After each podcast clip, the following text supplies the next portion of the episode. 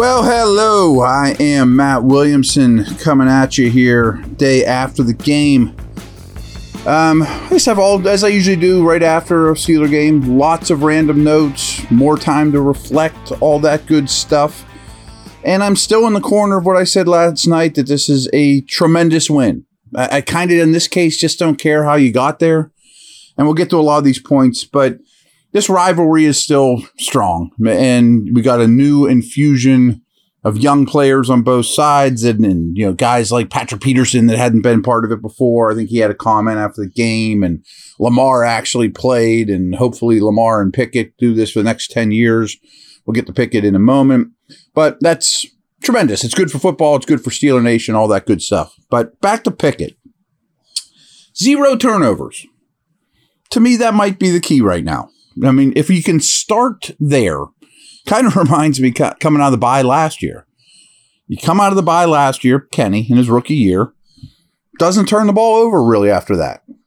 They win a lot of games. You know, we don't maybe expect them to be Joe Montana right now is not quite logical. Just start with not turning the ball over. They didn't turn the ball over, they won. It's a lot of games in a row, or a lot of games, period, where he starts, he doesn't turn the ball over, and their record's really good. Um, he was 7 of 15 for 60 yards in the first half and missing guys left and right and didn't look comfortable. But he was 11 of 17 for 164 yards and, and a touchdown in the second half. Like, if he could put two of those halves together and be 22 of 34 for well over 300 yards, two touches. How about that? You know, I mean, like that maybe that's step two after don't turn the ball over. And I think that we've seen enough of this guy to say there is some clutchness to him too. You know, he did his best when they needed him most in this game. Was it exactly beautiful Tom Brady, you know, statuesque, beautiful, you know, perfect? Of course not. But we saw a lot of this in the second half of the 2022 season. I mean, this game kind of reminded me of the second half of last year, and maybe Pickett more so, more so than anything. And this was his fourth fourth quarter comeback of his career already. I mean, how many games has the dude started? And a couple of them you were winning the fourth quarter. So not all's well. Don't get me wrong, but it kind of feels like what we were seeing from him in the second half of last year, which, considering what we saw up till now, man, I'll take it. I mean, that's a good start to get back on the horse. And you don't get back on the horse in one jump, you know? Um, Steeler defense. Now, this could have went a lot of different ways, and they got some breaks, and Harbaugh could have kicked the field goal to end the half. But despite basically looking pretty terrible, for the first half of football, defense only allowed 10 points. So pretty good offense. And Lamar Jackson. I mean, that's just a fact. Killebrew, I think we need to call out again. He's an elite special teams player. One thing I'm going to do this week, and we'll talk about it, is review the core special teamers and who's getting snaps and all that. I haven't done that for a couple weeks. Killebrew's the best of the bunch. I mean, he is a core, core special teamer and one of the best in the league. People have referred to him as possibly the best punt blocker in the league. Maybe that was Tomlin. I'm not positive. But he's blocked four of them in his career. You don't get many opportunities to block punts because not only do you have to be on the punt team, for one, but they have to call a punt block. you know, sometimes they don't even call punt block. So you four of them in your career, pretty darn good. And just want to call Rodney Williams on that play as well. I'm a fan. I don't think I talked to you about Rodney Williams since camp. He's leaner, you know, but he works hard as a blocker. Effort is there. He has some ability. I was glad he was still with the team when cuts, you know, were done and practice squad time and all that. I think he'll be useful. I don't think he'll embarrass himself. I hope he gets to camp next year probably see him a little bit. We'll bring him up again here in a minute too. So good stuff. Would have loved to see him get his feet in and make that a touchdown, but that would have been a heck of a play. So here's some more stuff. Baltimore had just 25 rushing yards in, on eight carries in the second half. I mean, They're playing with a lead. Lamar Jackson, eight carries for 25 yards. The Steelers, meanwhile, had 51 rushing yards in the second half. Became they, they definitely became the more physical team in this game that was stressed all week. And again, it kind of reminded me a little of second half last year. Run the ball. It's not pretty. Make some clutch plays. Don't turn the ball over. Be physical at the point of attack. So, first half field position, not including a kneel down possession to end the half, the Steelers got the ball at their own four, their own 25, 10, and 49. And when they got the ball at their 49, they converted that into a field goal. I mean, again, this offense is far from fixed. But when you start at your own four and 10, not easy to produce points. They did limit their three and outs, though. Uh, that was a huge problem. Uh, and I review the stats and stuff, so many three and outs. But in this game, 10 meaningful possessions. That didn't include taking the at the end of the half, which doesn't count. Only two three and outs. You'll take that. I mean, considering where this team is at, you'll take that. Ravens are pretty good defense. Ravens had four three and outs, all in the fourth quarter when it mattered most. And even when Baltimore did get a first down in the second half, that was typically pretty much all they got. The, the Ravens had four total first downs in the second half, and nine of their dozen possessions accounted for two or fewer first downs. You'll take it. I mean, Jackson's final five runs, he only had 19 yards. They got a pretty good beat on him and started hitting him and had a pretty good feel for him. Only the Chiefs and char- Chiefs and Steelers now have beaten Jackson three times in his career. And Lamar did miss the pass three context before this. So I have some more Lamar stats here. Where is that? Um, I had, should have him lumped in with this one. But uh, here he is. He's one and three versus Steelers. He's only lost to the Chiefs and Steelers three times in his career. His career stats versus Pittsburgh are four touchdown passes versus seven interceptions. And in those four games, he was sacked 20 times. It's a hard guy to bundle up, and they do it really better than anyone. All right, I'll be back. Quick break. I could use a little sip of water here, and then I got a lot more for you.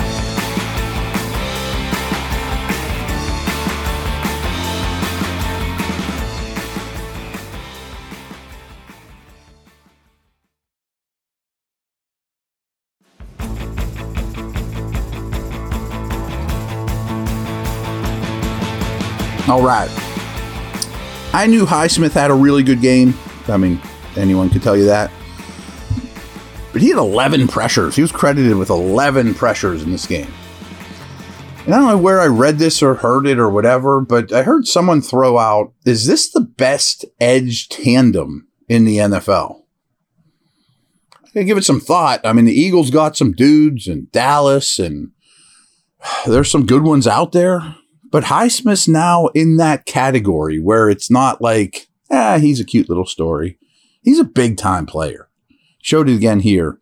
And while we're talking edge dudes, I want to throw the little uh, light on Markus Golden too. I thought he showed up very, very well and is really perfect as a three. And if you're going to talk about the best edge room in the league, Golden and Herbig, who's kind of been a little bit out of sight, out of mind lately, certainly help that cause. They do not hurt it at all. Speaking about, you know, newer defensive players that have been around the block, Kwon Alexander. I mean, I mentioned yesterday that I was really impressed with the uh, inside linebacker spot overall in this game. But he ended up the day with a sack, which you probably remember, three quarterback hits, and three tackles for loss for Kwon Alexander. And didn't play every snap. I mean, it's a nice pickup, you know, especially late in the free agency.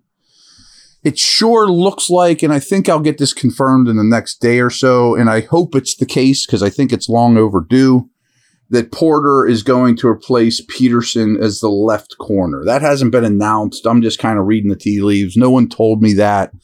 It needs to happen.